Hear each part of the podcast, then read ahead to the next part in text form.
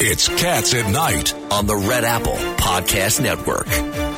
Welcome back to the John Katz Catsimatidis Cats at Night show, where we don't believe informers. In our hearts, Lee Zeldin will always be our congressman, will always be the guy that almost uh, became, became our governor. That should be governor. It should have been governor mm, by just five points. Welcome back to Cats at Night, Lee Zeldin. We wanted to get started first off on Governor Hochul's State of the State address. What were your main takeaways? Well, you know, I thought that the shout out of Governor David Paterson was the best part of it. So Governor Paterson should should enjoy that part. It was good that he was there. Um, I would say, as far as the rest of the uh, the speech, uh, no, it was, it was terrible. I mean, it was. I, I call it a you know a small swing and a big miss. The uh, the courage that people are looking for and their desire to save the state and turn things around, the policies needed to be able to secure our streets, to improve the quality of education in our schools, to reverse the out migration. It, it requires someone to stand up there and, and be bold. If you want to talk about tackling crime, talk about how we need to declare a crime emergency and suspend cashless bail and give judges discretion to weigh dangerousness and remove rogue DAs who refuse to enforce the law. We got none of it. But our expectations for Hochul ha- is so much less than what we actually need to save the state that she doesn't. She's able to get away with doing far less. Uh, she picks a few topics to highlight. She talks housing, which is basically declaring war on the suburbs. She talks mental health, and the solution is just to throw more money at the problem. She talks crime, but doesn't offer up what needs to get done to actually secure the streets and subways. This isn't the bold leadership that New Yorkers demand. This is weakness on display, and and quite frankly, it's you know it's sad as somebody who absolutely loves the state to see the directions heading under Hochul. Congressman uh, Judge Richard Weinberg, you uh, just alluded to the housing issue. Could you uh, give more detail? I'm concerned that what it looks like it's an attack on local zoning, which will really destroy the suburbs, which is another reason, as Michael Goodwin would say from the New York Post, to escape from New York. What she promised you? another what eight hundred thousand affordable housing yeah. units downstate. And That's ridiculous. Have, and she's going to have goals for the different neighborhoods. She's going to destroy local zoning. What do you say, Congressman? You got to put the migrants someplace this is a proposal right. to replace local control with local control. She is not a town supervisor. She's not a county executive. She's not a monarch, but she's acting as if she has all those other titles and responsibilities and powers as well. She doesn't. And there are people who like the communities that they live in. This seems punitive. You look at Suffolk and Nassau County, Hochul got crushed in the November 2022 election. But that doesn't mean that she, in her first state of the state right afterwards, uh, needs to start declaring war, and she doesn't need to step all over that level of local control that's needed. Why are so many people leaving the state? Why does New York lead the entire country in out migration? You want to build 800,000 more units? Well, why is it that the need isn't going to be there for 800,000 more units? Uh, and I think she should talk more about the available units that exist now and what changes need to get made uh, in order to make those uh, more more available. And if you know, if if somebody who loves people who love their local community, Brookhaven Town, for example, that's the town that I live in in Suffolk, has 500,000 people.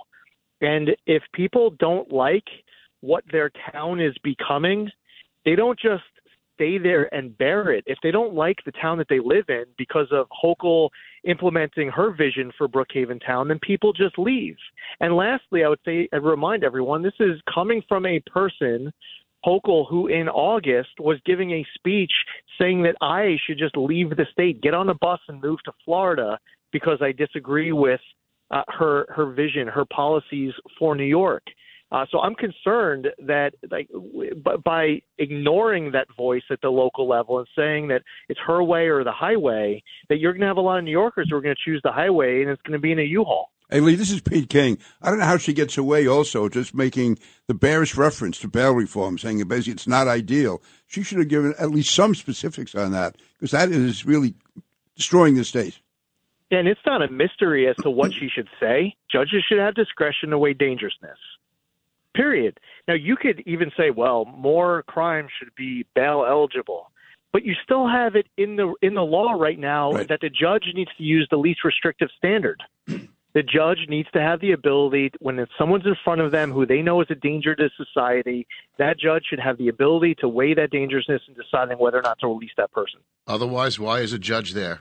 I mean, we need discovery reform, we need bail reform. How they don't tackle crime is beyond me.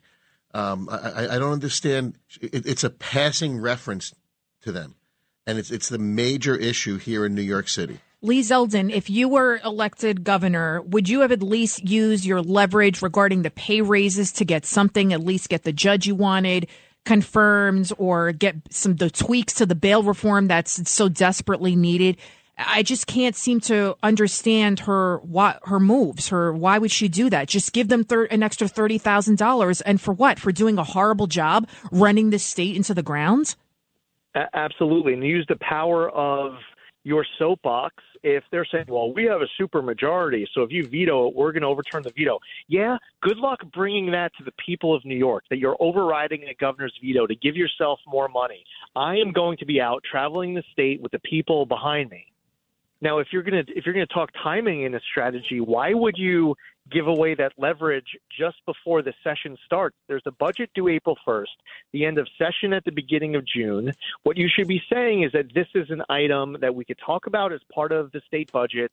If if it doesn't get in the state budget, it could be an item we're talking about for the end of session but we're not going to just do this out of the gate as a special session in December. And you could say, how how can we, with a straight face, have a special session and not deal with bail reform and making our streets safer? So uh, she completely misplayed it. She gets no credit for anything about how she handled it. And if I was in her position and if I had decided that this is something that maybe I would go along with, punt the timing of it, use the leverage, and be able to get more of your agenda passed.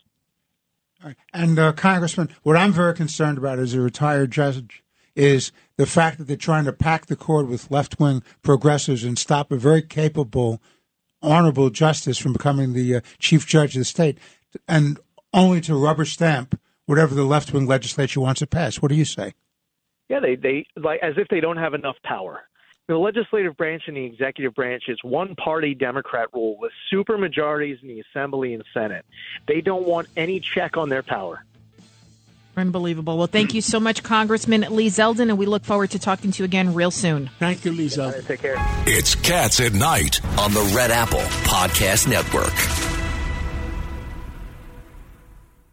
This is Greg Kelly for Priority Gold. What does it mean to be America's precious metals dealer? It means that you're in touch with the hearts and minds of those who love this country, value our freedom, and want to protect the future. Priority Gold is that precious metals dealer. They've helped thousands of Americans back their retirement with solid gold and silver. Call Priority Gold at 888-506-6439. Receive free shipping, free storage, a free investment guide, and one of the best purchase experiences in the industry. Call now or go to prioritygold.com.